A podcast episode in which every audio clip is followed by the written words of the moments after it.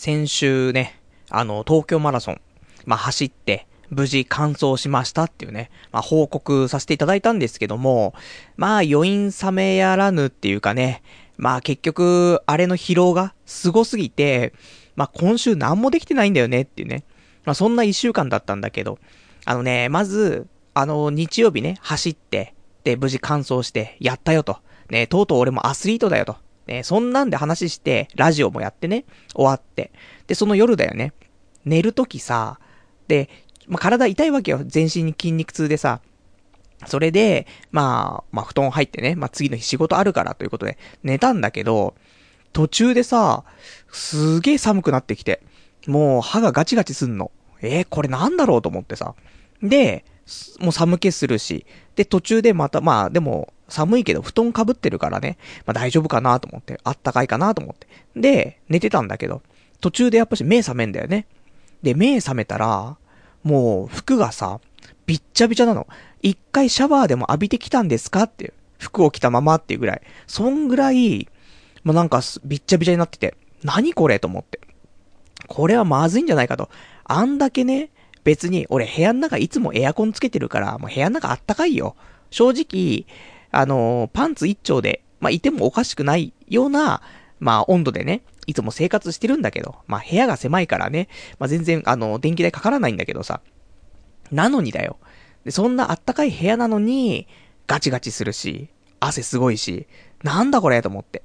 死ぬんかなと思ってね。で、まあ、それでその後ね、まあ、次の日なんとか普通に、まあ、治ってるなと思って。まあ、体は痛いんだけどさ、そういう寒さとかね、汗とか出ないから、なんだろうなと思って。で、いろいろ調べたところ、なんかね、結構フルマラソンとかした後っていうのは、筋肉とか内臓がすごい消耗してるから、次の日熱出たりとか、そういう人結構いるらしくてさ、これかと思って。俺もね、なかなかあのー、虚弱体質ですから、ね、臓器系みんな弱いですからね。だからね、それで、ちょっとね、急に寒くなったりとか、汗とかすごかったんかなと思って。で、そんなんがさ、まあ、ね、続くわけですよね。それだったりとか、あとやっぱ筋肉痛。ね、もう膝やっちゃってるからさ。で、前、おととし、えー、あ、おととしじゃない、去年か。去年の東京マラソンの時はね、膝痛めて、その膝、だいたい2、3ヶ月痛いって言ってたと思うんだよね。だから今回どうなるかなと思ったんだけど、一応、膝はね、まあ、大丈夫かな ?1 週間経って。なんとか、まあ問題ない感じになってきて。でもやっぱり、最初のね、えー、まあ日曜日の後、月、火、水ぐらいはね、やっぱし痛くて。あと筋肉痛もやばくてってことでね、もう、職場行ったらさ、おめでとうおめでとうの嵐なんだけどさ、ね、パルさん見てたよと。ね、お前ら仕事しろよと思うんだけど、ね、パルさん見てたよと。あのー、ね、俺のね、その、ゼッケンの番号があるから、東京マラソンの。その番号をさ、まあ、東京マラソンのサイトでね、見ると、えー、ない、えー、パル内藤がね、えー、どこを通ったと、ね、何時間何分で走ってるとか、それ見れるんだけどさ。それで、まあ見ててさ、で、去年ね、35キロ地点でね、ダメだったのがさ、35キロ地点、ね、ちゃんとね、突破してると。おーっつって、みんな感動したって言ってるの。ね。そうかそうかって。ね。もう俺もちょっと英雄ですよ。まあ、その日ぐらいはチヤホヤされるっていうね。いつもはいじられいじられなんですけどね。まあ、こんな感じですからね。もう、いじるところしかないんですけども。ね、もうその日ばかりは英雄ということでね。みんな優しくしてくれて。だけど、ね、俺の体はもうボロボロですから。ね、もう英雄が帰還したって。ね、負傷だよって。完全全身負傷でね、帰還した英雄ですから。そんなんでもう足はさ、もう引きずりながらさ、仕事してさ、大変と思って。で、えー、まあ、そんなんで、で、もう休みの日もね、あったの。2連休あったんだけど、やっぱり、遠く行けないよね。体痛くて。だから、基本的には、まあ、池袋、ね、周辺にしかちょっと行けなかったんだけどさ。まあ、そんなんで。で、えっ、ー、と、一応まだね、痛いの。あのね、右足のね、なんだろうな、なんか、筋っていうのかな？が痛くて、ちょっと伸ばすとまだ痛いんだよね。で、この、筋さえ治っちゃえば、だからまあ、あと一週間ぐらい？来週には多分、きちんと治ってると思うから、このぐらいだったらね、もう膝はなんだかんだで大丈夫だから歩けるし、全然。なので、あと一週間ぐらいしたらね、あのー、まあ、完全復帰できるかなと思うから、そしたらね、またいろいろとね、アクティブにやっていきたいと思いますからね。まあ、そんなんで、今週は、特に何も、なんか面白いこととか、新しいことしたのって、ないんだけどさ。まあ、とはいえね、ま、いろいろね、あの、細かくやってきましたからね。まあ、そんなお話も今日したいと思いますんでね、えー、1時間お聞きいただければと思います。それではやっていきたいと思います。パルナイトの、童貞ネット、アットネトラジー。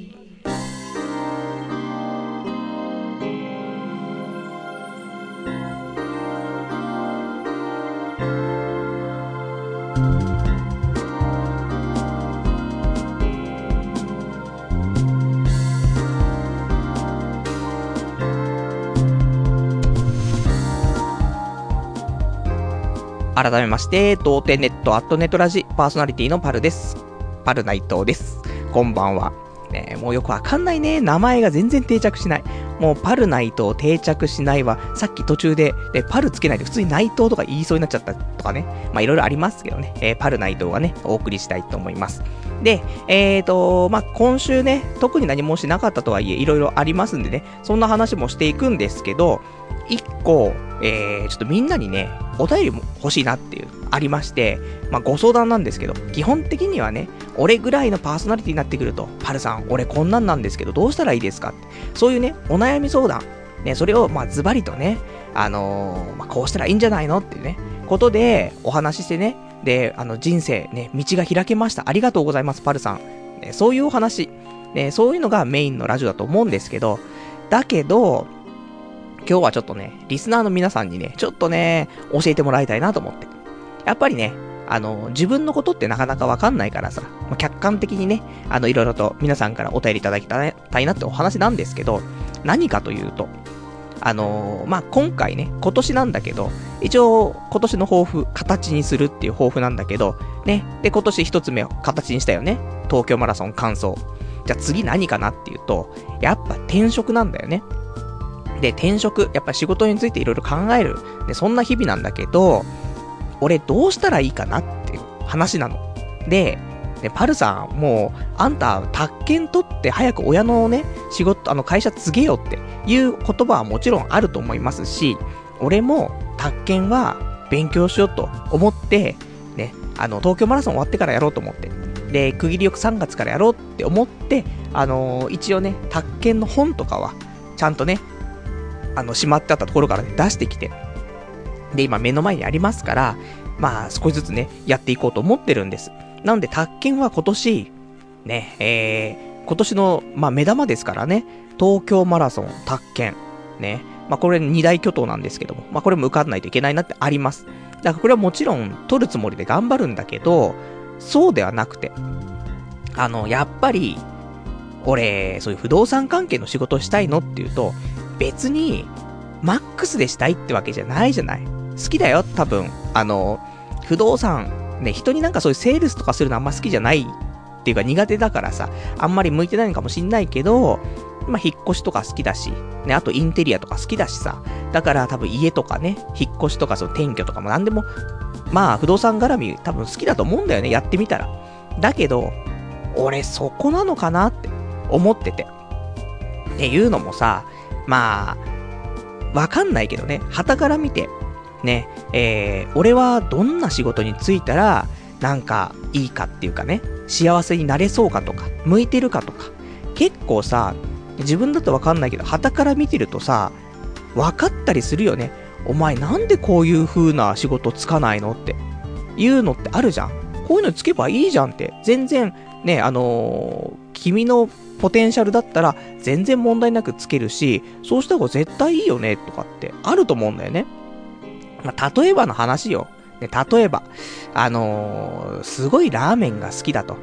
本当に1日ね、絶対1食は食べると。で、休みの日は2、3食食べると。で、データベースも作ってて、自分でも家でたまにね、ラーメン作っちゃうと。で、もかなりうまいと。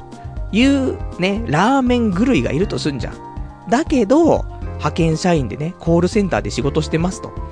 で、それでもすごいラーメン。で、ラーメンのことだったらあいつに聞けと。ね、言うぐらいになってるのに、なんでお前ラーメン屋始めないのって。言うのって絶対あると思うんだよね。で、いやでも俺何したらいいかよくわかんないしと思って。で趣味なんだよって。いや、ラーメンの食べ歩きかなっていうさ、いう話があったりするじゃない？そうするとさ、いや、じゃあコールセンターやめてさ、あの、ラーメン屋とかでバイトしてさ、それでちょっと知識とか入れて、で、お金ね、例えばコールセンターでお金貯めてたんだったらさ、それを元にさ、なんか、ね、ラーメン屋やってみたらとかね。その方が絶対いいよって、ラーメン好きなんでしょって。ね、絶対向いてるしさって、好きなんだし、ね、仕事いつも辛いって言ってるけど、それだったら幸せじゃないとかって、多分旗から見るとすげえわかることってあると思うんだけど、実際自分だとわかんないよねと思って。だそんなんでね、あの、全然、あの、俺もね、最近ね、てか結構前から、転職サイトね、まあ結構見てるって話もしてたんだけどさ、リクナビネクストよく使ってるのね。で、ずっと見てるんだけど、やっぱさ、正社員から入るとさ、ある程度職って絞られるじゃない？ね、未経験からとはいえ。で、別にさ、俺も失うものも何もないわけだからさ、もう最近ね、ずっと、まあ、リクナビネクスト見てるんだけど、タウンワーク見てんだよね、俺。タウンワークで、たまにタウンワークもね、正社員も出てるんだけど、もう別にアルバイトでも何でもいいんだよね。あの、そういうのはあんま気にしなくて。で、そっから社員雇用とかあれば嬉しいしっていうね。ただ、やってて、向いてるとか、幸せかとか、そういうのをやっぱしやりたいなっていうのはあるじゃない前から言ってるけど、なんかね、うん、ちょっと変わったことしたいなってのはあるんだよねって思って。だから、やっぱりさ、俺もこんな性格だからね、まあなんか、普通の仕事っていうのだと、多分ずっと、なんか、ねえ、しっくり来ないというかね。例えば、多分俺向いてんのは、事務員とか向いてると思うのよ。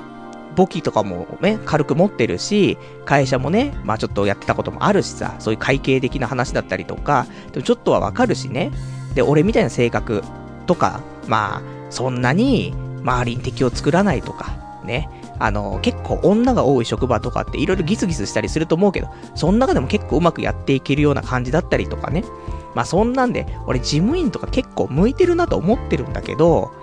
だけど、俺一生事務員ってどうよっていうのがあるじゃない？やっぱちょっと変わったこと？まあそうでなければこんなね、夜中にさ、一人で33歳がね、悲しくパソコンの前でラジオなんてしないわけじゃない？ちょっと何かね、人と違ったことしたいなっていうのはもちろんあるんだけど。でやっぱりそれをするってなると、普通に転職サイトでね、正社員調べたんじゃないからさ、バイトとかで面白いないかなっていろいろ調べるんだけど、で、たまにあんのよ。あの、ラジオ制作。ね、これいいでしょ？ラジオ制作の仕事っていうのが、まあ、タウンワークとか調べるとたまに出てて。で、これは正社員雇用なんだけどね、それはね。でも、リクナビネクストには出てこないんだよね。タウンワークにしかちょっと出てこなかったみたいで、で、月給は安いんだけど、ただやっぱり自分の好きなこととかね、そういうのに繋がるのかななんて思って、なんか応募しようかしまいかね、いろいろ迷ってたりはするんだけどさ。だそんなんで、まあ、もちろんね、じゃあその、ね、あの、ラジオのね、制作とか行けばいいじゃんっていう話もあると思うんだけど、まあそういうのも含めて、ね、今までね、あの、最近ね、このラジオ聞き始めたって人もいるだろうし、あともう5年近くね、もう聞いてますよって人いるかもしんないけど、もう今までのね、パルの性格とかね、あの、考えてることとかさ、あとね、お前のスペックから考えてとかね、そういうのいろいろ含めて、いや、パルさん、もうこの仕事したらどうよって。ね。全然、あの、問題なくできると思うしっていうね。で、これだったら別に正社員でもやってるしとかね、アルバイトからしか入れないけどとかね、全然そっから、あの、成り上がっていくことできますしとかね、いろいろあると思うから、その辺をちょっと客観的に見て、もう明らかだよねって、もしそういうのがあれば、お便りいただければ嬉しいかなと思います。じゃあね、えー、お便りの宛先なんですけども、こちらね、掲示板かメールでお待ちしてます。掲示板の場合は、童貞ネットとググっていただいて、ホームページございますので、そちらの掲示板、ラジオ用スレその5というね、ところにいただきますか。あとはメール。メールアドレスが、ラジオアットマーク、童貞 .net、radio アットマーク、doutei.net、えー、こちらまでお待ちしてます。リアルタイムであれば掲示板で、事前であればね、えー、メールでいただければと思います。まあ仕事はね、まあ永遠のテーマだと思うんだけどさ、ただやっぱし今年ね、えー、何かしらの形、ね、で、まあ転職しないとなって思ってるわけよ。正社員でもアルバイトでも。それか、やっぱ宅建集中するために一回ね、仕事辞めて、で、えー、失業保険でね、お金もらいつつ勉強するとかね。まあ、いろいろ方法あるんだけどさ。やっぱそんなんでね、あの、もしなんかあればね、えー、お聞かせいただけたらね、ちょっと参考にさせていただきたいなと思うんだけど。ね、で、ね、パル、そんなに長い間ね、コールセンターとかやってんだったら、普通にコールセンターの正社員になればって言うかもしんないけど、それもさ、一緒じゃない？っていうのがあるのよね。事務員とかと一緒だよね。その俺も地味な仕事が嫌いとかってわけじゃないんだけどさ、なんかじゃあ、お前は何のために生まれてきたの？って言われると、うん、私コールセンターでね、一生働くために生まれてきましたって。それもなかなか苦しい話じゃない？ね、俺は一生ジムをやるために生きてきましたって。ね、それも悲しいじゃないと思って。もちろんね、コールセンターね、ちゃんといい仕事だし、事務員もちゃんとした仕事だし、すごいいい仕事だし、誇れる仕事なんだけどさ、ね、もちろんそういう仕事やってる人もいっぱいいると思うから、そういう人に向けてね、言ってるわけじゃなくて、俺の性格とかも含めて言ってる話なんだけどさ、なんかね、それだと多分、ま俺みたいなやつはね、どんな仕事ついても、なんか、こう、こうじゃなくてもっともっとってあるかもしんない。ね、出てきちゃうかもしんないけど、ただ、やっぱり、今言ったような感じの仕事ついてると、もうより一層だよね。うん、まあ、どこの、どこに行っても満足できないような性格なのかもしれないけどさ。でも、ね、ちょっとね、なんか他にないのかなって思っちゃうような仕事ではあるからね。だって派遣社員だしね、まずね、そもそも。だから、まあその辺ね、ちょっとね、何か教えてくれたらね、嬉しいなと思っております。まあそんな仕事のこともね、やっぱ考えつつね。で、えっ、ー、と、あとは、まあ、今週ね、他考えたことっていうのも、そんなないんだけどさ、まあ、宅建始めようかなとかね、そのぐらいでね。で、あと、今週よくわかんないけど、夜中にちょっと思ったことなんだけど、これも最後にお別れのコーナーでいいレベルなんだけど、まあいいよ。ちょっとね、あの、今日は思ったことをいろいろとね、喋っていこうと思うんだけどさ、あの、手を使わないでね、オナニーしてえなと思って。ね、こいつは何を言ってるんだって思うかもしれないけど、ね、ちょっとよく聞いてくれよ。手を使わないでオナニー。ね、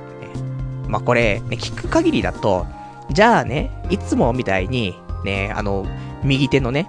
右手のなんかもう、今までのね、ゴールデンフィンガーをさ、使ってね、それでオナニーとかではなくね、例えば、まあ、ベッドにこすりつけて、ね、それでオナニーすると。それだったら手使わないよね、とか。そういうことではないんだよね。何か。ね。もう、例えばじゃあ座った状態でいいですよ。で、すっぱだかでいいですよ。チンコは立ってますね。で、ここでもチンコを集中させて射精したいと。いうことなんですよ。ね。頭おかしくないんですよ。あのー、もうね、2、3、3、4日？東京マラソンの関係もあってさ、ちょっとオナニーできなかった期間があって。で、前の日やっぱししちゃうとあんまり良くないかなっていうのと、あとその前の日もしなかったし、東京マラソンの日もしなかったし、で次の日も仕事があったからってことで、なんか多分4日間ぐらい多分オナニーしなかったんでね。そしたらさ、夜中にさ、もうガチンガチンになっちゃってさ、チンコがさ。で、あれ？と思って、この勢いで、で、チンコガチンガチンだから、その時ちょっと力入れたりとかしてね。で、ビクンビクンさせてたんだけど、そしたらさ、この勢いで射精ってできないもんかなと思って。で、いろいろ頑張ったんだけど、ね、もうガチンガチンにしながら、もういろいろ想像しながら、チンコに力入れたり、緩めたり、もう、それずーっとしてたんだけど、20分ぐらい。射精できないんだよなと思って。だちょっといろいろ頑張ったんだけど、ググっちゃったよね。あの、手を使わないスペース、オナニーつってね。で、ググっちゃったんだけどさ。まあ、残念ながら、ね、射精できず。できそうだったんだよね。やっぱり1週間ぐらい貯めてたら、もしかしたらできたのかなって、ちょっと思ってはいるんだけど、なかなかね、難しいよねっていうね、ところで、で、そんな、ね、今週何があったつってね、大きなことこれっていうね、もう意味がわかんないんだけどっていうね。で、あとね、他、いや、あるんですよ、今週ちゃんとね。あのー、今週ね、あの、あんまり歩けないし、ね、そんな遠くに行けないからっていうことで、漫画を、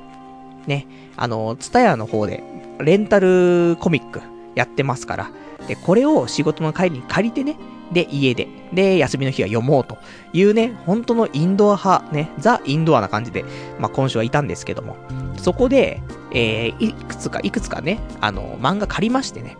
で、そこで久しぶりに、おっと、いいじゃないかと。いうのがあったのでね、ここにね、ちょっと紹介をしてみたいなと思うんですけども。まあ、皆さんね、読んでるとは思うんですけど、えー、週刊少年ジャンプ、配給、ね、面白いなと思って。ねな、今更かよってね、多分みんな言ってると思う。で、4月からアニメ化も決まってたはず、確かね。だから、まあ、そりゃ人気作品だから。で、ジャンプなんてみんな読んでるんでしょうよ。だけど、私ね、もうジャンプ作品何見てるかっていうと、うーん、ナルト、ワンピース。ね、これを単行本で出たら読むっていうレベルだからね。で、そうだな、ブリーチはもう途中でね、えー、もう見るのやめちゃってますから。なんだとってね、話なんだけど、で、えー、まあでも最近ね、そのレンタルコミックで、直撃の相馬とかね、まあ見たよとか、そんな話もこの間もしたんですけど、でも、正直、まあ良かったよ。直撃の相馬もまあまあ面白いけど、まあそこまで、あのー、夢中になって読むの、飲む、読む感じではなかったんだよね。で、あと今ね、あのー、テレビでやってるニセ恋。これもさ、まあ、ジャンプだよね。週刊少年ジャンプ。で、ニセ恋も、マン、あの、アニメ面白いんだよね。だから多分漫画もね、面白いんじゃないかなと思うんだけど、で、アニメは結構ね、今季やっぱし面白い部類に入ってて、これはいいんだけど、ただ、そこまでね、あのー、もうパルの一押しっていう、言えるレベルなのっていうと、そういうわけではなくて、ちょっとね、まだベクトル違うなと思うんだけど。いやー、今回ね、配給ってこれバレーボールの漫画なんだけど、面白いと断言してもいいでしょうという感じなんだよね。あのね、最初にね、あの、1巻から5巻借りたの。で、もう休みの日これ読んでね、終わろうと思ったの。まあ、他にもいくつか借りたんだけどね。で、読んだんだけどさ、やっぱ面白くてね。で、その次の日ぐらいかな。あの、ちょうどね、あの、ツタヤで借りた時にね、なんかその、サービスチケットみたいにもらってさ、あの、レンタルコミック半額っていうね、チケットもらったんで、じゃあ残りね、レンタルしてる6巻から9巻もね、もう次の日借りちゃって、みたいな。そんな感じで一気に1巻から9巻まで、読破っていうね、感じだったんでね、珍しいと思って。あんまり、そんなにね、あのー、すぐにほ、ね、続きの巻読みたいってなってね、わざわざ借りに行くってなかなかないからねと思って、ちょっと面白いなと思って。まあね、あのー、ジャンプジャンプしてる感じもあるよね。ジャンプのスポーツ漫画っていう感じで、まあ、何が一番妥当かなっていうと、でもまあ、アイシールドとか、結構近いのかなと思うんだけど、俺もアイシールドは、あの、これ、アメフトの、アメフトだよね、の漫画なんだけどさ、途中まですごい好きだったんだよ。ただ、途中から登場人物が増えてきちゃったりとかしてもよくわかんねえなになっちゃって、多分、十何巻、後半か20巻ぐらいで読むのやめちゃったんだけど。で、今配給は9巻までやってんだけど、なかなかね、いいんですよね、と思って。あのね、最近の、じゃあおすすめの漫画パルさんなんかあんのっていうと、まあ、スポーツ漫画がやっぱし結構好きだからね、あれだけど、前も言ってます。えー、週刊少年サンデー、えー、連載中、B ブルース。これサッカー漫画なんだけど。で、これが、まあ今、一番スポーツ漫画で熱いかなって思ってるんで、連載中のものとして。これに次ぐぐらい、配給面白いんだよなと思って。で、あのー、まあ、言ったらよ、まあ、の、どのパターンよってあると思うんだよね。あのー、例えばね、あのー、バレーボールだったらさ、まあ、どっちかだよね。ちっちゃいやつが主人公か、でっかいやつが主人公か、ね。あと、凡人が主人公か、天才が主人公かと。まあ、いろいろあると思うんだけど、今回主人公は背がちっちゃくて、ただ運動神経抜群みたいな。っていうのと、ただ、こいつ主役なんだけど、なんかダブル主役的なもんなんでね、今回の配給って。で、このちっちゃくて運動神経のいいやつと、あとはまあ身長はまあ普通か少しまあ、えー、高いかわかんないけど、ただ天才、ね、がいるの。天才セッターと、まあ、すごいそのちっちゃいね、アタッカーみたいにいるんだけどさ、そいつらが、まあ織りなすね、まあお話なんだけどさ、これだけ聞くと、もうね、いつものありきたりパターンじゃなるかもしんないけど、配球はね、うまい具合にね、そこが、なんだ、ちゃんとされててね、あの、飽きずに、で、ね、天才天才ね、ワロスワロスっていう風にもならないし、やっぱり天才天才でさ、欠陥があってさ、それをやっぱ補っていかないといけないって、そこが成長していくところのポイントだったりするし、やっぱりあと、ね、運動神経が抜群にチビもさ、それはそれでね、あの、もう無敵じゃんってなるかもしんないけど、だけどやっぱり足りないものはあるし、で、それが、お互いがね、やっぱし補っていったりとかして成長してって、で、チームもね、まあ、どんどん盛り上げてってくれてっていう、そういうのがあるからね、ちょっと配給面白いなって。だから、ただ、残念なのは、あの、今度アニメ化されちゃうからさ、そ、本当はアニメ化の第1話を見てから原作読めばよかったなって思う。なぜかというと、アニメの声のイメージがね、合わない時の悲しさってあるじゃない？もうずっと原作好きで読んでたのに、アニメ化されたらさ、声全然ちげえよ、俺のイメージとって。あると思うんだよね。なので、そこがね、ちょっとね、あの、もったいないことしたかなって思ったんだけど。でも、まあ、それをね、えー、抜きにしてもね、まあいいかなというところで、ぜひね、あの、まあ、スポーツ漫画得意じゃないよって人はあれだけどさ、スポーツ漫画嫌いじゃないという人はね、配給結構おすすめかなと。ね、最近の中で一番、まあ、おすすめかなと思うんだけどさ。まあ、最近ね、ジャンプ系、集英社系は優秀なのかね。そういうジャンプも、少年ジャンプもそうだし、あとは、ヤングジャンプとかもね、やっぱ最近優秀だなと思って。まあ、ヤングジャンプもね、毎週立ち読みして読んでるんですけど、最近ね、終わっちゃったヤングジャンプの作品でさ、俺好きだったのあるんだけど、WXY っていう作品があって、これあのー、まあ、あんまり売れてないエロ漫画家の、エロ漫画家なのかな？うん。の、えー、まあ、お話なんだけどさ、これがね、もうこないだ、先、先月かな？えー、ちょっと終わりを迎えちゃったんですけど、面白い、面白かったんだよなと思って。もしよかったら、あの、ヤングジャンプ、え WXY、これもね、まあまあおすすめ。まあでも言ってもね、あの、じゃあ本、パルさんね、実際本買って本棚本棚に並べるレベルなのって言うと、そういうわけではないんですけど、あのー、ちょっとね、よかったら、ね、ちょっと暇つぶして漫画喫茶行った時にそういえば言ってたなっていうレベルで見ていただけたらいいんじゃないかなっていう、そんな感じがね、なんで、あの、ぜひ、あの、配給と、あと、あの、まだ見てないって人いたら、B ブルースね。これは、あの、サンデーだからね。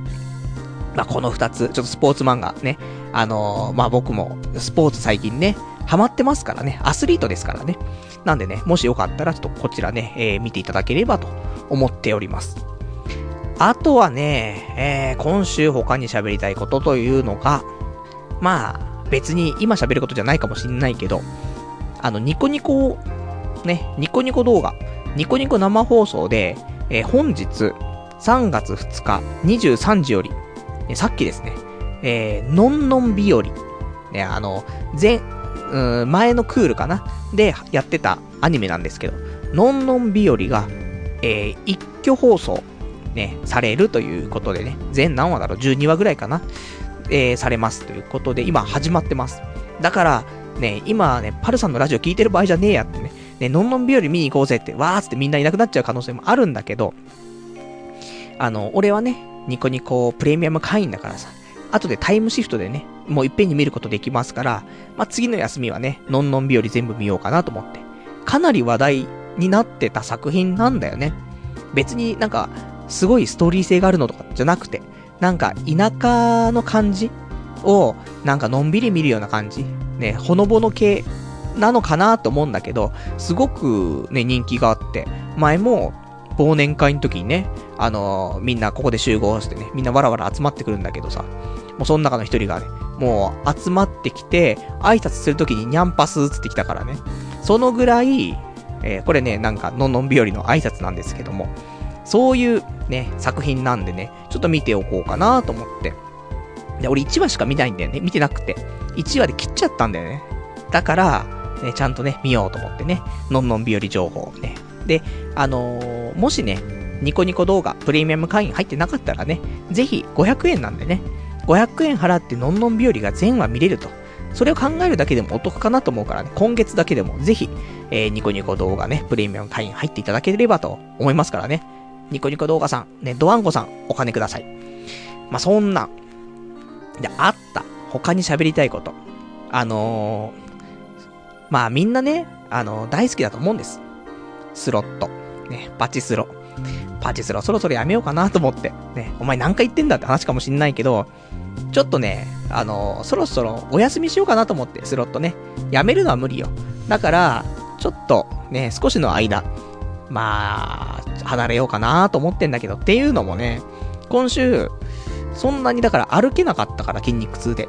もう駅前ぐらい行くのが限界だったんだよね。だからすることと言ったら、ね、スロット、ね、なっちゃうんですけど、もう漫画も読み終わったし、スロット行くしかねえなっていうので、一応、あの、スロット2日間行っちゃってですね。えー、まず、えー、1回目のね、お休みの日、えー、ミリオンゴッド、ハーデス。ね、新台なんですけど、マイナス9000円。そして、えー、他の台打ちまして、バジリスク、絆、プラス1万1500円。ということで、プラス2500円だったの、この日は。よしよしと。プラスなら何でもいいですと思って。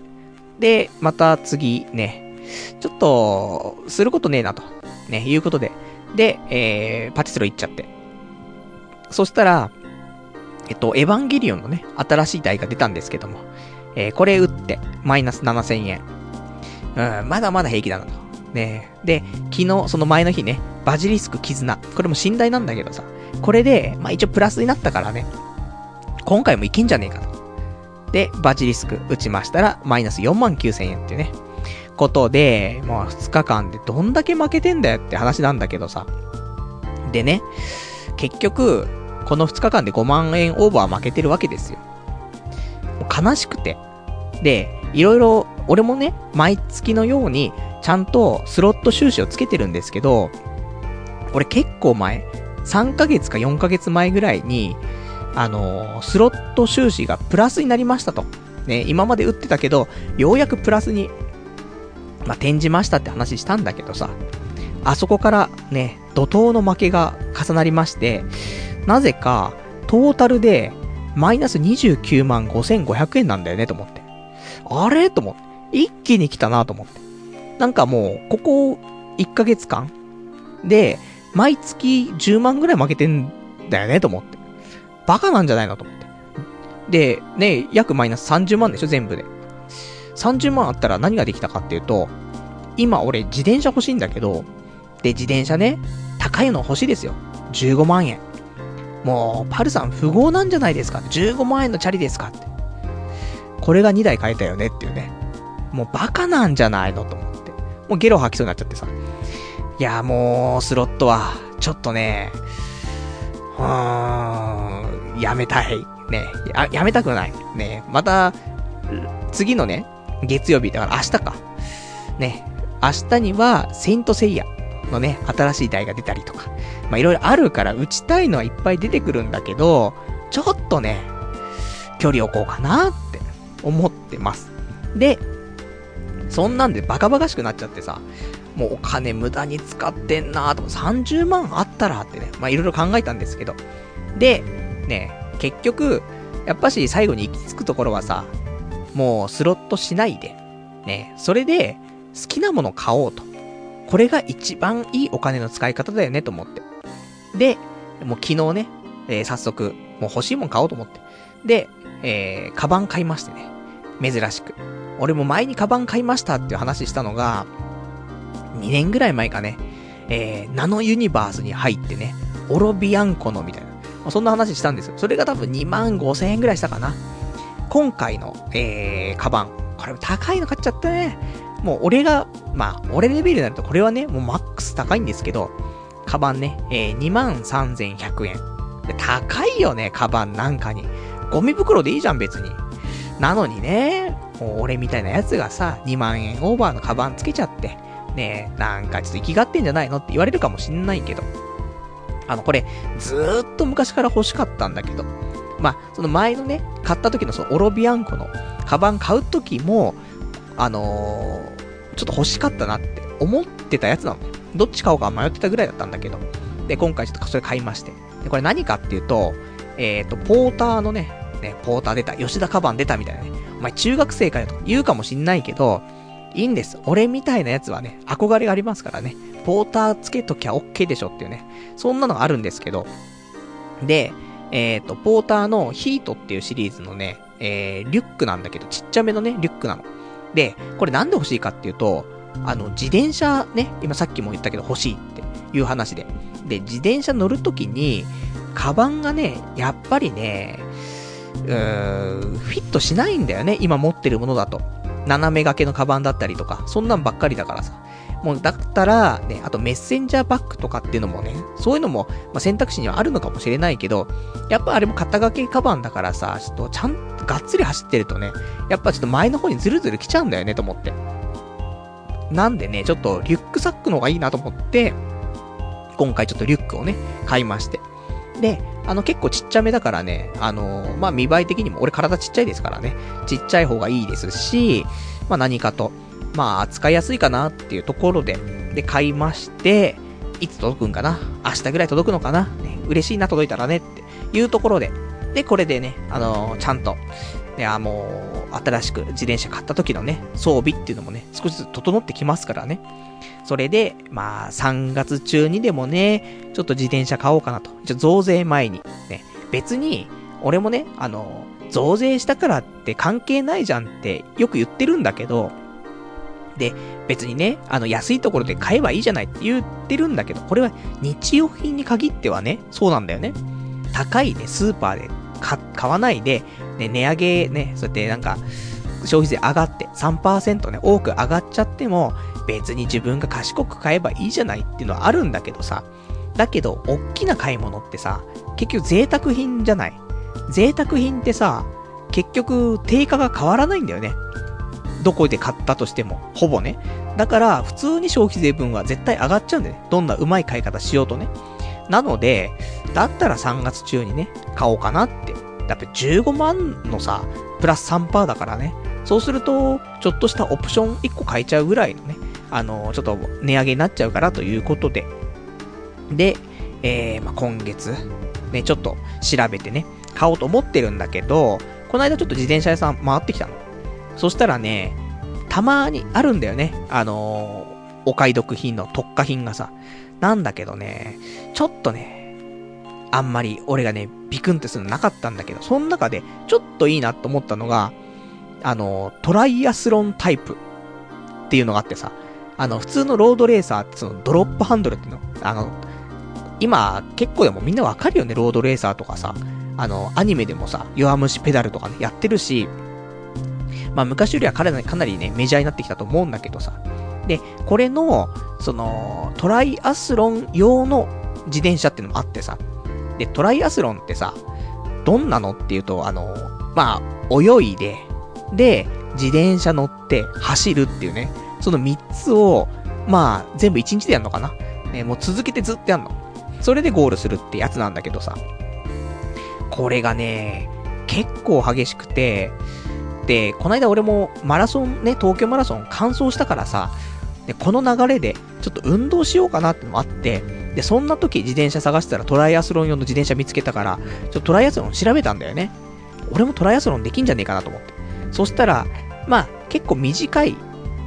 まあ、長いのもあんの。アイアンマンレースみたいなのがあって、これ超過酷なんだけど、で、普通の Olympic distance っていう、まあ、 short distance とも言うのかな？まあ、っていうのがあって、これの場合、これが結構、まあ、一般的なね、あの、トライアスロンのラインっぽいんだけど、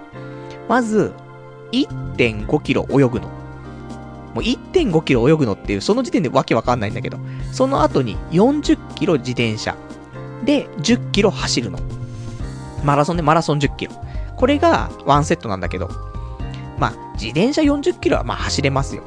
で、マラソンも10キロだったら、ね、結構、普通に走ったって10キロは走れるよね。膝痛くなるのは10キロ地点だからね。そこまで持てば平気だから。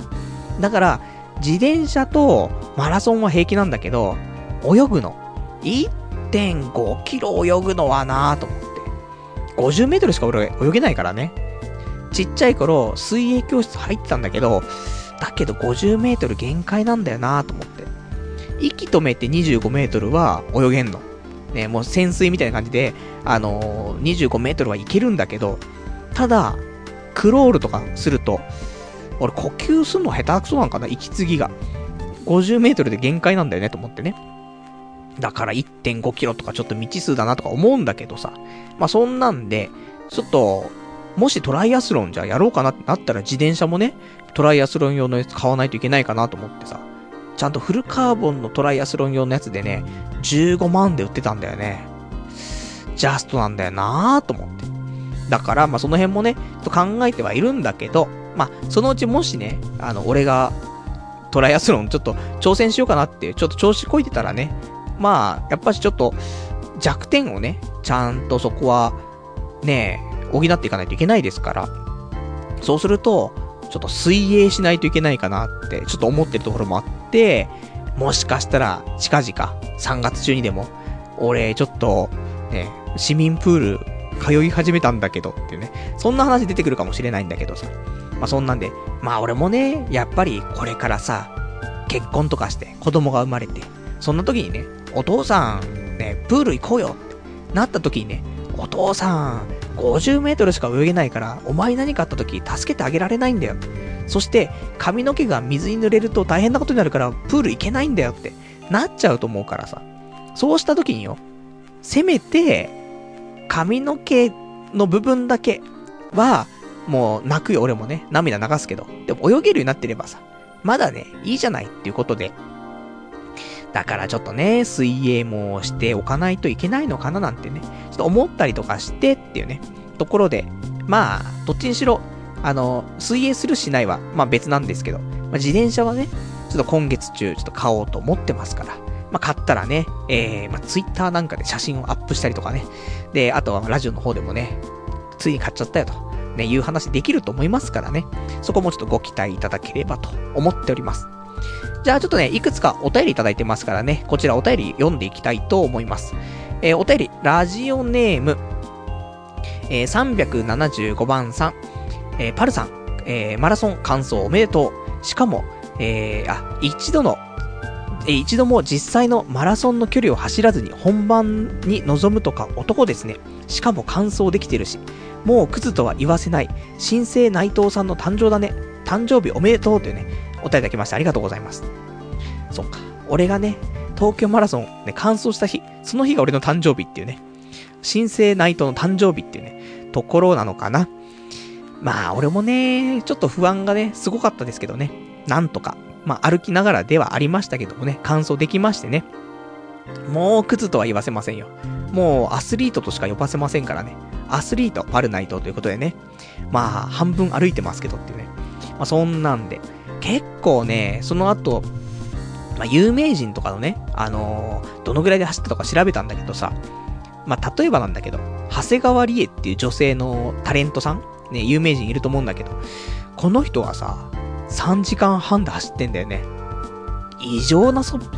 度だよねと思ってね。俺6時間22分なんだけどと思ってね。3時間近く早いと思って。俺その3時間何やってたんでしょってね、言うところなんだけどさ。まあでも一緒ですから。ね、ゴールしたっていうね、感想っていう部分で一緒ですからね。まあ途中リダイヤだった男が完走したっていうだけでもね、まあ良かったのかなっていうね、ところで多めに見ていただきたいと思いますんでね。まあぜひぜひ、あのー、皆さんもね、東京マラソン。まあ、これいつからなのかな？いつも、あの、応募ね、始まりましたとかっていうのあるから、で、その時にね、忘れないように応募だけしておけば多分5月ぐらいかな。それで10月ぐらいに発表あったりとか、そんなんだと思うから、もし、あの、俺も、このラジオね、えー、やるときに、もし気づいたらね、ちょっとお伝えしますから、まあ皆さんね、あの、パルでも走れたんだからっていうことでね、ちょっと、まあ来年っていうか今年、来年か。来年東京マラソンはね、ちょっと挑戦してみてはいかがかなと思いますね。あとは、えー、ラジオネーム、えー、Mac ユーザーさん。パルさん、東京マラソン完走おめでとうございます。明日から本気出すのパルさんがとうとう、えー、あ、いよいよ本気出してきましたね。ちょっとエンジンかかるのが遅すぎましたけど、この調子で宅建も転職も結婚も頑張ってくださいというね、お答えいただきました。ありがとうございます。ねえ、本当に、あの、明日から本気出すのね、こと俺ですけどね、代名詞ね、そんな感じでしたけど、とうとう、ね、本気がね、出てしまいましたね。明日になってしまいましたねっていうことなんだけど、ずっとね、毎日のように、明日になっても明日、ね、もうずっと続いてましたけども、もう明日がとうとう来てしまったというね、そんな感じで本気が出ちゃいましたけども。まあ、長かったよね。多分10代の頃から明日明日つって、ね、明日になるのになんか20年ぐらい経っちゃいましたけども、ようやくエンジンかかって、これで、ね、全部うまくいく。ね、こっから好転しかしませんからね。宅建も、ね、転職も、結婚もね、まあ、頑張っていきたいなと思うんですけど、どうでしょうね。まあ、頑張って、ね、うまくいくようにね、やりたいよね。でも、まあ、宅建は勉強すればね、なんとかなるのかもしれないですけど、転職もね、厳しいですし、あと、ね、やっぱし、結婚。もうわかんない。またね、わけわかんなくなってきたよね、結婚最近ね。もう彼女の作り方が全くわかんない。もうやっぱりね、若、若かったから、昔は彼女がね、できたっていうだけであって、もうできないよね、と思って。やっぱし若いとさ、ね、俺も若いし、相手も若いから、お互いに人生経験が少ないじゃない。だからこそ俺みたいなやつと付き合ったりするってのもあると思うんだよね。だからほんとね、俺も女性ね、できれば25から29の女性がいいなって言ってるけど、そこだともう本当に、もう良識ある人になっちゃうじゃない。そうすると、俺を見ると、やべえ、クズがいるってなっちゃうから、そこがちょっとわかんないぐらいの、やっぱし20代前半とか、ね、下手すら10代、10代狙っちゃダメだけど、で20代もなったばっかとかさ、そのぐらいの子にアプローチしていかないと、気づかれちゃうっていうの。ね、このクズ来たーってなるじゃない。そういう気づかれちゃったらもう私付き合えないからさ、いや、俺もクズクズ言いつつもね、アスリートですよ。ね。もう今度からアピールポイント、ね、ありますから、そんななんか、ね、婚活パーティー行ったらさ、なんかアピールポイントありますかって。東京マラソン完走しましたけども何かって。ね。すごい抱いてってなるじゃない。で、まあね、抱けますよ。そしたら、ね、相手だってもしかしたらね、私、東京マラソン、ね、リタイアしたんです。ね。だからもう、パルさん見てると、本当に尊敬しかできませんと。あ、濡れてきちゃいました。抱いてと。なると思うから。そうしたらさ、女の子のさ、そのランニングの、その、マラソン用のウェア着てもらってさ、最高だなっていう。そんなのがあるんだけど、いや、そんな妄想はないんですけど、ねまあまあそういうね、ところもありつつね、ただ、もう、本当にそういう、俺のことを見ても、ね、こいつやべえっていう気づかないぐらいの女の子を探していかないと、俺もちょっと彼女なかなか作るの難しいんじゃないかなと。あとはもうね、本当に売れ残ってしまった女の子を探すか。どっちかしかないでしょっていうね。そんな今悲しい状況に陥ってますから、もうね、ちょっと出口見えないんですけどね。まあ、頑張って、ね、えー、これからもね、いろいろと、まあ、東京マラソンね、足がかりにね、やっていきたいと思っております。あとはラジオネーム378番さん。パルさん、とうとう乾燥してしまいましたね。パルさんが、えー、僕たちと同じだと思っていたのに残念です。もうパルさんは勝ち組なんですね。もうパルさんは僕たちの手の届かないところに行ってしまった。あーってね、お答えできました。ありがとうございます。な、まあ、俺ぐらいになってくるとな、やっぱり、ね、次のステップ行っちゃうよね。勝ち組になっちゃうよねっていうのあるんだけど。ただ、ね、この勝ち組のなり方、簡単なんだよね。東京マラソン完走すればいいんだよね。だいたい早歩きでも完走できるから、ちょっと練習しとけばね、足痛くなんなければいけるからということでね、あのー、ちょっと先ね、お先っていう風に言っちゃいましたけども、すぐ追いつかれる距離っていうね、ところなんでね、まあ、俺みたいな、ね、やついっぱいいると思うんだけど、ね、で、もしかしたら、ね、もうパルさん、ね、もうほんと根性ないから、乾燥できないと。一生乾燥できないわ、あいつ。思ってたところにね、なんだかんだで、ね、もう膝を痛めて、ね、足引きずりながらでも、乾燥してしまったと。やばいやばいってなってる人いたら、ぜひ、東京マラソンでもいいし、もうだって全国各地でフルマラソンなんて、ね、大会やってるんだからさ、自分のね、住んでいらっしゃる、その県、県とかでもね、全然ああると思いますから。そしたら、ちょっとフルマラソン、一回出てみて、で、感想をちょっとしてみると、一つ自信というかね、なるかもしれないし、あとちょっとモテる要素の一つ、なるんじゃない？趣味なんですかって。ああ、最近ちょっとマラソンですかね。スポーツマン素敵抱いて。ね。このパターン出てくると思うから、別に、走んの好きなやつってあんまいないと思うよ。俺もなんか別に好きでもないしね。で、ただやっぱし、何かあった時のたびにね、走るようになっておくのはいいかなと思うの。もしかしたらよ、ね、あのー、強盗が来てさ、お前ちょっとこっから42.195キロ走れって、走らないと殺すって言われた時に走れるように、ね、こんな状況ないですけど、とかね、なんかあった時にね、まあ走ってね、5キロぐらい走れば逃げ切れるとかさ、あるかもしんないじゃない？そういう時のために、最低限のね、まあ、ちょっと肉体というか、心肺機能を作っていくってのもいいかもしれないし、あとは近所を走るだけでもね、あの、いつも行ったことない道を走るとか、ね、そういう近所を徘徊するっていうのだけでも面白いし、なんか大きな通りをね、出て、そっから、まあ、どっちに行こうかな、つって。今日は、ね、なんか右側、今日は左側、つって。で、1時間ぐらいね、走って帰ってくるとか。そんなのも面白いかなと思うから。まあ、そんなんで、なんか飽きない方法を考えてね、走るとかね、すると、まあ、いいんじゃないかな、なんて思ったりするんだけど。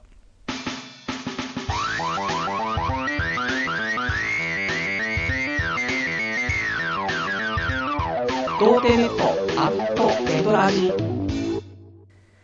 それでは、お別れのコーナーをね、やっていきたいと思います。お別れのコーナーは、今日読めなかったお便りとかね、あと喋りたかったことなんかをね、えー、つらつらとやっていこうじゃないかというコーナーなんですけども、ちょっと先ほどね、トラブル、ちょっといろいろありましてね、ラジオ中、生放送にトラブルありましてね、ちょっとどういう風にま編集されてるかどうかわかんないんですけども、何事もなかったかのようにね、お別れのコーナーをね、やっていきたいと思います。じゃあね、えーと、他にね、えー、喋りたいこともいくつかあるんだけども、さっきのね、最初に言ったお便り、ね、くださいっていう話したら、皆さんね、お優しいんですね。いろいろと真面目にね、書いてお便りいただきましたから、ちょっとこちらをね、紹介していきたいと思います。ラジオネーム、レモンサワーさん。パルさんこんばんは。仕事の話ですが、今の仕事は継続しつつ、宅建取った方がいいと思います。実家を継がなくても不動産関係の仕事をする会社も選択肢に入ると思います。あと事務員のような仕事はお金を稼ぐ手段と割り切ってやれば恵まれたものじゃないですかね。えー、仕事は金銭を得るためにと考えて趣味に生きればいいのでは。自分は10年、えー、IT 会社でえー、働いています。しんどいですが他にやりたいこともないのでとりあえず続けています。これからも楽しい放送を、え聞き続けますね。というね、お答えいただきました。ありがとうございます。そうだね。まあ、ごもっともな感じだよね、本当に。あの、これが、まずありきっていうね、ことで、やっぱ人生歩んでった方がいいかなっていうところもあると思うんだけど。やっぱり今の仕事は継続しつつ、ね、辞めちゃったりはしないで、宅建ちゃんと勉強して取ると。まずこれ一つだよね。で、あとは、まあ、実家は継がなくても宅建取っておけば、またね、他の道あると思うんだよね。宅建関係もあるかもしんないし、そこから法律関係、ね、少し詳しくなるわけだから、そういう道ももしかしたら広がるかもしれないし、ということもあるし、ということでね、あと事務員とかに関してはね、まあ、あのー、これがね、なんかすごく、あの、退屈な仕事かっていうと、そういうわけでもないんだけどさ、ね、みんなのやる気をね、ちゃんと高めつつさ、みんながうまく仕事できるようにってバックアップする大切な仕事なんだけどね。だけど、まあ俺みたいな性格のやつだと、まあなかなか満足できないところもあるのかなっていうことでね、まあ、そういう場合はお金をね、稼ぐ手段として割り切って、で、趣味をね、あの、充実させればいいんじゃないのっていうことでね。で、えっ、ー、と、ラジオネームメレロン、レモンサワーさんは、ね、IT 会社で働いてますと。10年近くね。だけど、ね、まあ他に、まあし、他しんどいけども、他にやり、やりたいこともないのでね、続けてますとは言うけどさ。俺も昔一応、IT 会社というほどでもないかもしれないけどさ、まあネットショッピングのサイトをね、まあ自社運営したりとか、まあいろいろありましたけどね。で、まあそこで、まあ頑張ってましたけど、やっぱり IT とかさ、ね、パソコンがメインになってくる仕事ってさ、終わりがないんだよね。正直。普通のお店だったらね、まだ、例えば朝9時に開店してね、じゃあ夜9時までにしましょうと。12時間だよね。で、その後はやっぱしまあ財務処理あると思うけど、言っても有限ですよ。だけど、IT ってパソコンってさ、やめる時間がないんだよね、結局。24時間営業と一緒だからさ、いつでも更新できるし、いつでもそういうの作る、ね、なんかプログラム作ったりもできるだろうし、だから本当にしんどいと思うんだよね。体ね、壊さない、体の体調ね、壊さないようにっていう形なんだけどさ。なんでね、まあでもそれでも10年間ね、やっぱそういうところでやっていけるっていうのはすごいなっていうのはありますから、やっぱ10年やってるとほんと一人前というかさ、なんか、ちゃんとできる人になるからね。だからね、これからもレモンサワーさんはね、ちょっとこちらの、ね、IT 関係です頑張ってもらって、俺もね、そういうちょっと誇れるような、ね、仕事にね、ちゃんとついて頑張れるようにね、やっていきたいなと思います。あとは、えー、ラジオネーム、えー、ラジオネームが他いただいてるのが、うんこブリブリ太郎さん。最近の漫画だと、ハイスコアガールがおすすめというね、答えいただきました。ありがとうございます。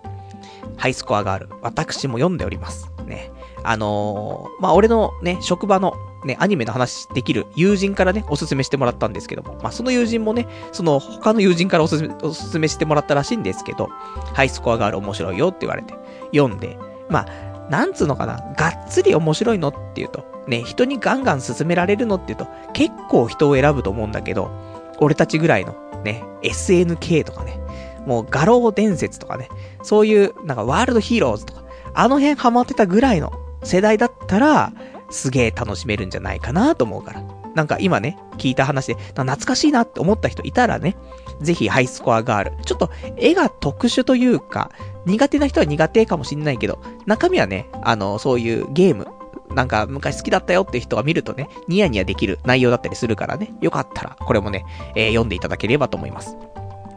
あとはラジオネームさすらいのスロッターさん。パルさん、えー、ツイッターのツイートを読んだら、スロットをしばらくお休みするって、どれだけ爆死したんですか？まさかゴッドでやられたんでしょうか？詳細をお願いします。パルさんのスロット情報楽しみにしていたのに残念ですというね、お答えいただきました。ありがとうございます。珍しいね。あの、このラジオには珍しいスロット情報をね、ちゃんとあの、共有したいっていうね、思ってくれるリスナーがいるっていうね、ことなんだけど。いやー、もうやだよ。この、数ヶ月間で30万負けるとかもうやだよ。せっかくプラスになったのにっていうね。そういうことで一回お休み、一回冷静になろうっていう話ですからね。まあまたね、そのうち復帰すると思いますんで、その時はまたね、えー、盛大にね、散りたいと思います。あとはラジオネームガオガイガーさん。えー、パルさんこんばんは。やっぱ人間運動しなきゃですよね。デブ親父にはなりたくないですし、えー、僕は、えー、明日、え、ボルダーリングに、え、しに行ってきます。あのカラフルな突起がついた壁登るやつです。筋肉痛になってきますってね、お答えいただきます。ありがとうございます。いいね。俺もやりたいと思ってるんだよ。で、でも高いんだよね。ちょっと。だから、俺結構前から行きたいと思った。もう何年も前から。で、調べるんだけど。で、あるんだよ。意外と。登れるところね。だけど高いんだよなーと思って。でね、俺これ得意なんじゃないかなって思ってる節があってね。少し今体重ついちゃってるから、ちょっときついんだけど、もう少し体重落としたら、俺ね、このね、体のね、バランス感覚っていうのかな。だけは、結構悪くないんだよね、と思って。だからね、あの、なんか壁登るやつってさ、結構腕の力だけなんじゃないのって思うかもしんないけど、ちょっとでも、指ってさ、どっかに触れてたりすると、そこに体重移動ができたりするのもあるじゃない？指一本でもね。だからそういうのでうまくね、なんか、いけるんじゃないかなって、ちょっと、まあ、買い被ってるね、ところがあるんですけど、ね、あの、もしね、面白いよって、あと、値段とかも、ね、あの、自分が行ったところこのぐらいだから、パルさんみたいなね、極貧野郎でも行けますよとかね、言ってくれれば、ちょっと私もね、近いうち、もうこの今、スポーツブーム来てますからね、水泳、ね、自転車、そして、ボルダリング、ね、この辺、ちょっと攻めていきたいなと思います。あとはラジオネーム、山猫舞台さん。えー、パルさんこんばんは。僕も最近、えー、自分の本当にやりたいことと現実とのギャップにいろいろ悩んでますが、本当にやりたいことができないのって他人の目が気になるからではないかと思いますね。親、友人、えー、親戚、同僚の目がない場合にやりたいことが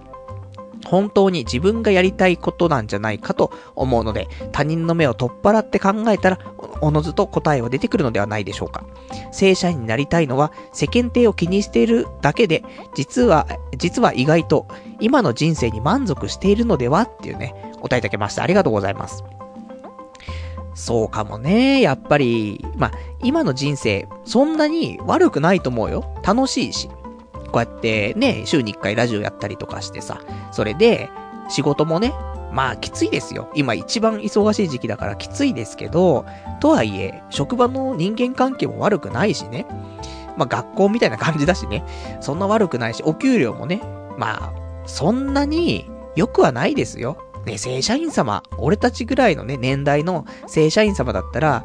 ね、年収で考えたら500万、600万、700万、ね、あると思う。だけど、俺は300万。で、一人暮らしもしてる。お金なんてないですけど、でもまあまあ、そこそこ、ね、2万円ぐらいの、ね、カバン買うぐらいのお金っていうのはね、まあ、ちゃんと、まあ、出るぐらいですよ。300いけばね。400いくとね、ちょっと、ゆとりが出てくるんですけどもね。なんで、悪くはないと思ってるの。ただ、この生活って、結局40歳ぐらいまでが限界なんだよね。どうやっても。派遣社員だからさ。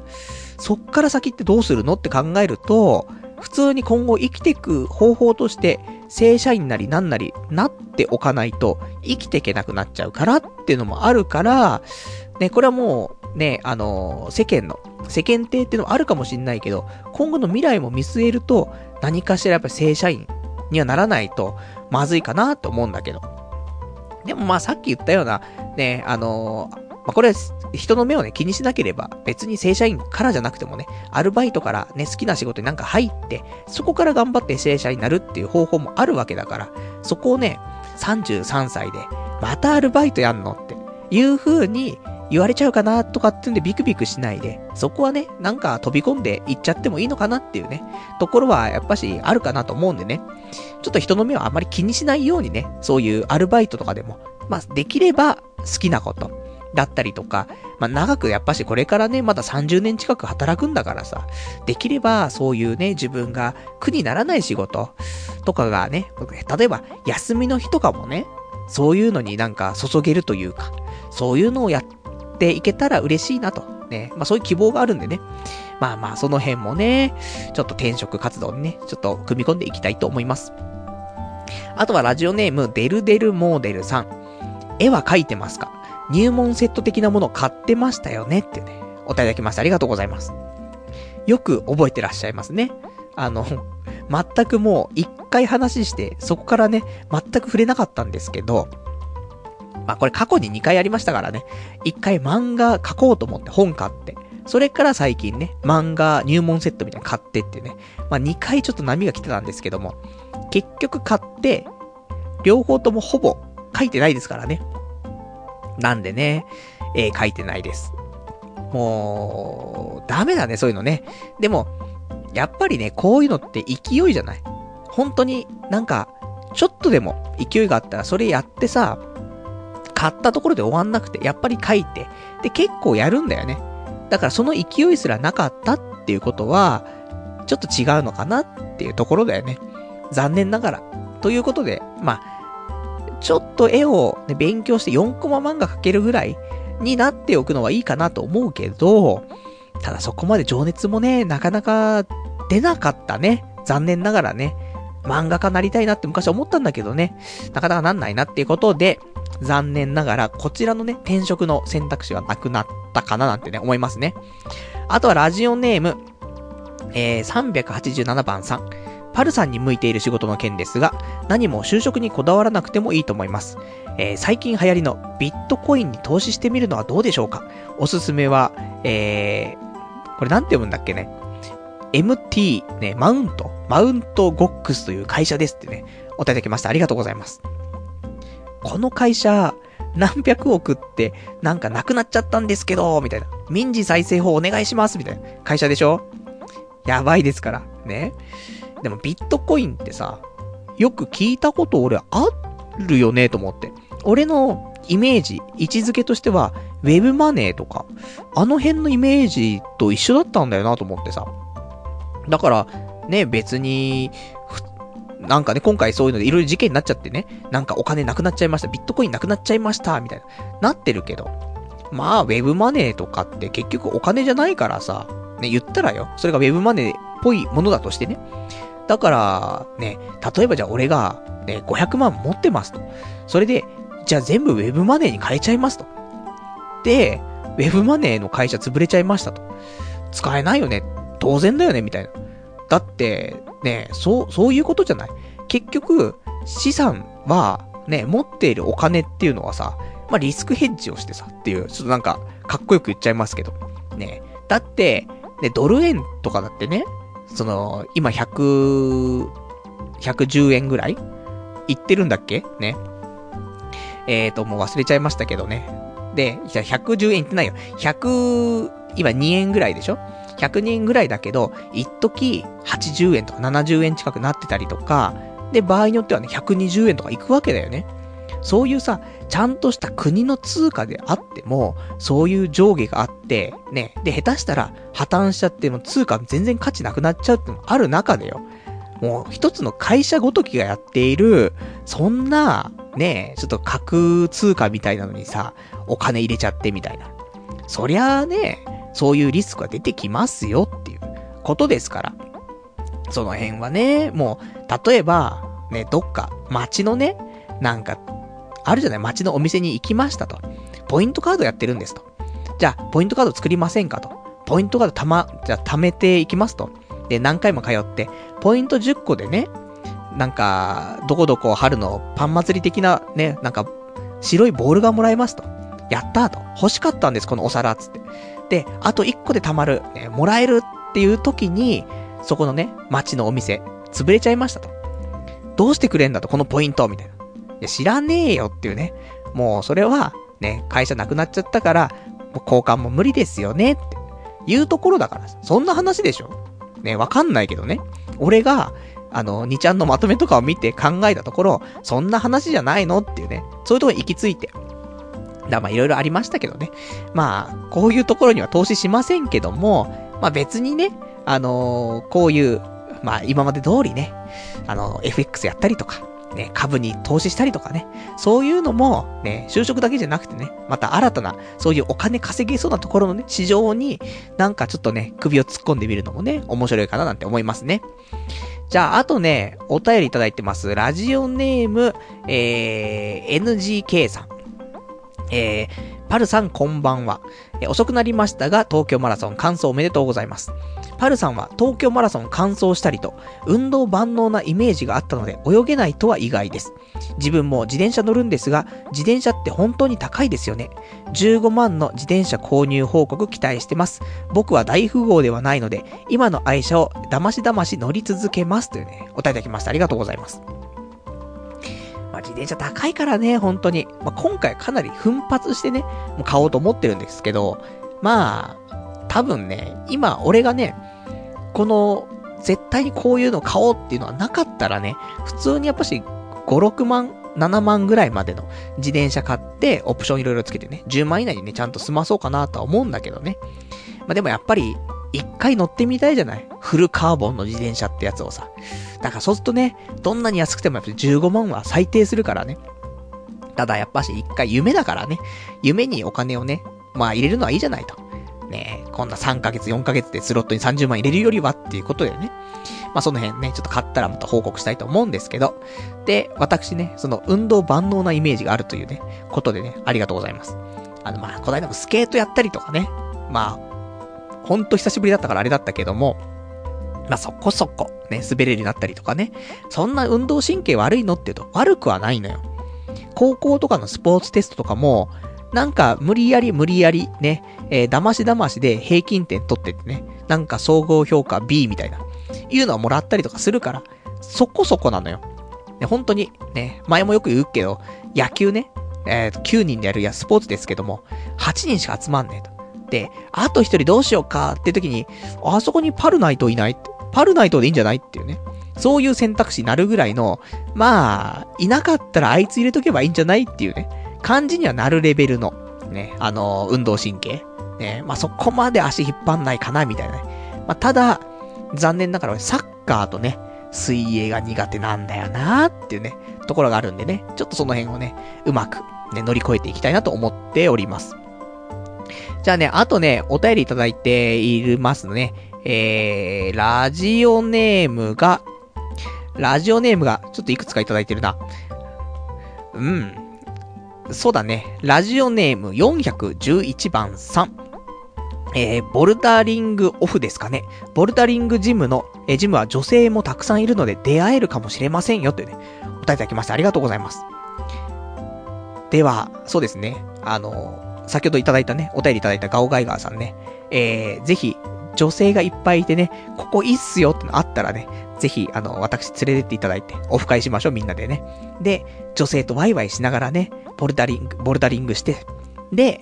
ね、まあ、ボルダリングするとさ、壁に穴開いてっからさ、突起にね、穴開いてるからそこに指突っ込んでありますけど、ね、夜もちょっとね、いろいろと知り合った女性とね、穴に指突っ込んでいきたいと思いますんでね。まあその辺、もし、ね、まだ、スポーツはいいよね。なんだかんだで。スポーツ関連オフ、ちょっと行こうかな、本当にね。あの、そうすると女性もいるしね。で、本当に俺スポーツ嫌いっていう人は、ちょっと苦手なんだよね。例えば、スポーツはあんま得意じゃないけど好きっていう人でもいいし、あと、スポーツ、別にあえて自分ではしないけど運動神経は悪くないとか、そういうのはいいんだけどさ、本当にスポーツ拒絶する人いるじゃない？本当無理とか。ね、そいつは俺が逆に無理っていうね、ところありますから、ちょっとスポーツ関連の、そういう何か女性との交流会、いいかもしれませんね。じゃあ、あとね、えー、ラジオネーム410番さん。次回のマチコンの予定を教えてくださいってね、お答えできました。ありがとうございます。マチコンね。もうマチコンとか、もうダメなんじゃないかなと思ってね。俺、ぐいぐい行けないじゃない。まあ、ぐいぐい行けよっていう話なんだろうけど、結果はね。だけど、ぐいぐい結果行けないからね。だからマチコン行っても、うまくいかないんじゃないかなって思う。じゃあ、どうしたらね、ぐいぐい行ける環境に行けるのって。そういう話をされると、全くわかんないんだよね。もう手探り手探りだからね。もう目の前真っ暗で手探りしてるからね。ま、な、もうどうにもなんないんだけどね。だからちょっとまたね、いろいろと対策を立てて、それで、えー、少しね、女性に対して、転職とかに関してはね、まあ皆さんからいろいろとね、こうやってお便りいただいてますから参考にさせていただいて、で、やっていきたいと思いますし、で、今ちょっと生放送でね、お便りいただいてますけども、ポッドキャストで聞いた方もね、あの、ぜひお便りいただければ、それちょっと参考にしたいと思いますからね。まあそれでね、転職の方はうまくいくかなと思うんだけどね、女性に関してはね、なんとも、ね、うまくいく、ね、イメージが全く湧かないからね。まあどうにもなんないんだけどって話よね。じゃあ、あとね、お便りいただいてます。で、このお便り、あの、1ヶ月前にいただきました。で、早めに言いたいなと、早めに答えたいなと思っていつも読めなかったんで、ごめんなさい。今更だけど一回読ませていただきます。ラジオネーム。えー、ラジオネームが、えー、はじめましてさん。はじめまして私は高校3年生のキーです。ね、キーさんでしたね。えー、毎週ポッドキャストで聞かせていただいてます。早速相談なのですが、私は田舎から東京に進学します。卒業を前に免、運転免許を取ろうか、えー、迷っています。パルさんの周りは、え免許ある方が多いのでしょうか？えー、長文すいません。回答いただければありがたいです。というね、お便りいただきました。ありがとうございます。これいただいたのが1ヶ月前。ね。2月3日にいただきました。で、2月3日の時点で、私、お答えできてれば、上京するまでのね、1ヶ月半ぐらいの間、ね、あのー、教習所通って、免許取ることもできたでしょうよ。だけど、ね、俺のこの遅いレスポンス、3、ね、3月入っちゃいましたからね。あと、2週間ぐらいしかないのかなもしかしたら、上京とかまでにね。もうこれは合宿行くしかないですよ。ね。もう14日間、2週間で取れるた、あのー運転免許つってさ、合宿で。で、ヤンキーとかとね、同じ、なんか相部屋とかに入れられちゃってね、もう、寝ても、起き、寝ても覚めてもね、ずーっとた、なんかその、さっきから運転免許のこと宅建って言いそうになってね、どんだけお前宅建に執着してんだって話なんですけど、ねそんなのもありますから、2週間取れるのが、21日とかで取れるのが結構多い気がするけど。まあ、頑張って。俺は取った方がいいと思うんだよね。あのー、やっぱりね、身分証明書としてね、かなり使うよねって思う。なので、それだけでも俺取る価値あると思うんだよね。で、それもあるし、あとは何かな？あのー、取った方がいいし、そうだね。やっぱり保険証とかでも、ほ、なんかその本人確認の書類とかなるんだけどさ、世帯主とかそういうのもいろいろあったりするから、本当に自分個人として独立したものでって言うとやっぱし免許証になると思うからね、あるといいなっていうのもあるし、あとは、ね、例えば上京してきてさ、車乗る機会ってやっぱちょこちょこあると思うんだよ。バーベキュー行ったりとか、スノボ行ったりとか、わかんないけどね。そういう、若者だからさ、で、その時によ、みんながね、車、免許持ってるかどうかわかんないけどさ、やっぱり自分もね、そういうの持ってればさ、そういう時にね、じゃあ俺ね、途中じゃ、途中のなんかサービスエリアで俺変わるよみたいなさ、それでね、なんかやっていけば楽しいじゃない？ワイワイ行くじゃない？で、ここでさ、ね、免許持ってないともしかしたらそういうチャンスもね、一緒に行こうぜって話になんないかもしれないし、そういう旅行とか行くときっていうのは、男だけじゃなくて、女の子も一緒だったりするかもしんないじゃん。そういう時に運転してちょっと頼りがいのあるところを見せたりすると、彼女ができたりとか、そのままカーセックス、ね、夢のカーセックス、ね、できたりとかするかもしれないから。で、やっぱりなんだかんだで、例えば、ね、そこから引っ越しとかもあるかもしんないよ。ね、大学とか行って、2年ぐらい、ね、住んだら、ね、次2年間ちょっとね、ちょっと場所変えてね、あの、新しいところ引っ越そうとなった時に、じゃあ、友達でね、みんな手伝ってくれるっていうから、じゃあ、レンタカー屋さんでね、そういう軽のトラック借りたりとか、ね、ちょっとでっかいバン借りたりとかしてさ、で、自分たちで引っ越ししちゃおうぜ、みたいな。なった時に、やっぱし運転免許ないとダメだからね、そういう、まあ、回数はもしかしたら限りが結構あるかもしれないけど、それでも、上京してからね、学生の間とか、やっぱりね、乗る機会はあると思うんだよね。そういう意味でも、まあ免許取るのも高いですよ。時間も取られますしね。20万から25万ぐらいかかるでしょうよ。だけど、俺は取っておいた方がいいかなと思うんで、ね、もっと1ヶ月前に言えよって言ってるかもしれないけど、ね、ごめんなさい。ね、でも、取った方がいいなと思いますんでね。まだ間に合うようであれば、ぜひね、取っていただければと思います。じゃあね、あと、お便りいただいているのかな？いただいてるね。もういっぱいあるからちょっと読んじゃうね、もうね。うん、今日は全部読んじゃいましょう。ラジオネーム。ラジオネームが、えー、トリンドルさん。えー、22歳と11ヶ月の時に、ポッドキャストで聞き始めて、先月23歳になりました。童貞です。彼女ができた時も、えー、こともありません。えー、これ、喫音っていうのが、どもりっていうの？ね、さっきちょっと、あの、読めなくて、ね、ちょっとググっちゃいましたけど、どもりでいいかな？一応ね、えー、があります。えっ、ー、と、ラブホテルは、一人で3回行ったことがあります。薄い顔がタイプです。オナニーは、なん、えー、何も見ずにクッションを抱きしめながらやります。当然、左手は塞がっているので、ティッシュではなく、キッチンの流し台に放出します。寸止めを繰り返しながら、時には数時間かけて行います。シチュエーションは、えー、対面在が多いです。少しロリコンです。今夜、初めて生放送を聞いてみようと思っています。今日は、古本屋で、私がモテないのはどう考えてもお前らが悪いを読みました。面白かったですってね。お答えいただきました。ありがとうございます。なかなか23、ね、歳、ね、なったということでおめでとうございます。なかなかのエリートな感じしますね。俺たちよりのエリートな感じがしますけども。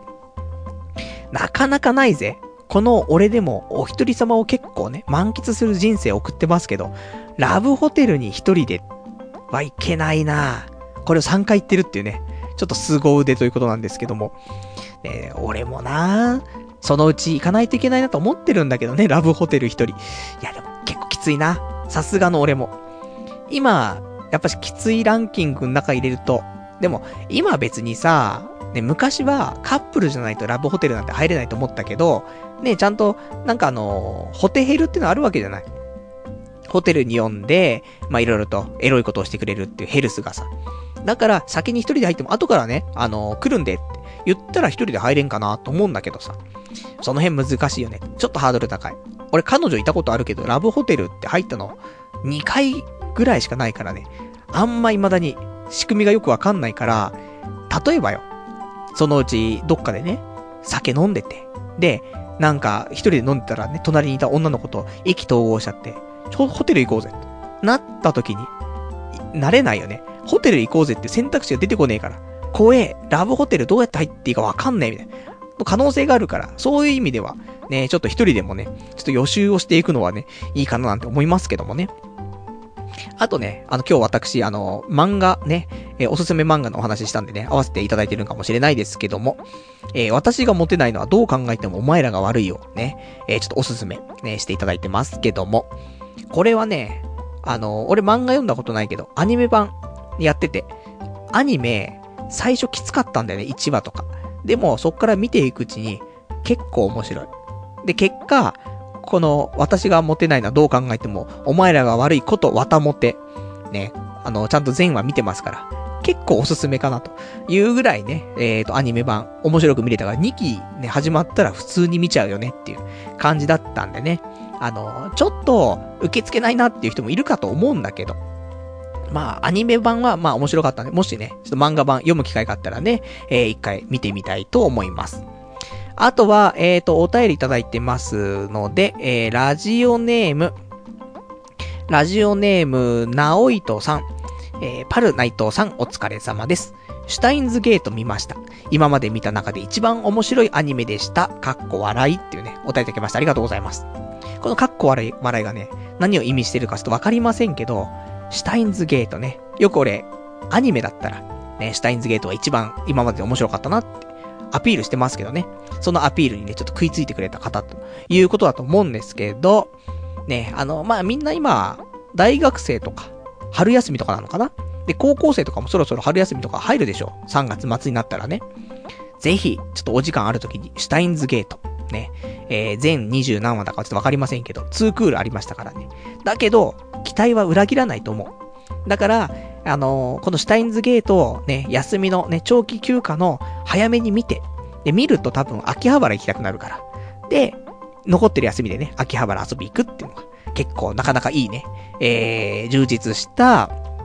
なんか休みのね、過ごし方かなと思いますからね、おすすめかなと思います。じゃあ、あとね、お便りちょっといくつかいただいているかな？いただいてるけど、ちょっと今日この辺だな。あと他にちょっと俺喋りたいこと軽く喋っても終わりにしますね。長くなっちゃいました。えっ、ー、とね、他、今日喋りたかったこととしては、うーん、ない。ね。結構喋りきったね。途中ちょっとね、アクシデントがあったんですけども、アクシデントってのは何かっていうと、インターネットがね、ぶっちぎれましてね。で、えー、それを復旧してたんですけど、途中多分10分から15分ぐらいね、ネット繋がらなくなっちゃってね、どうしようどうしようってなって、で、あの、お別れのコーナーからね、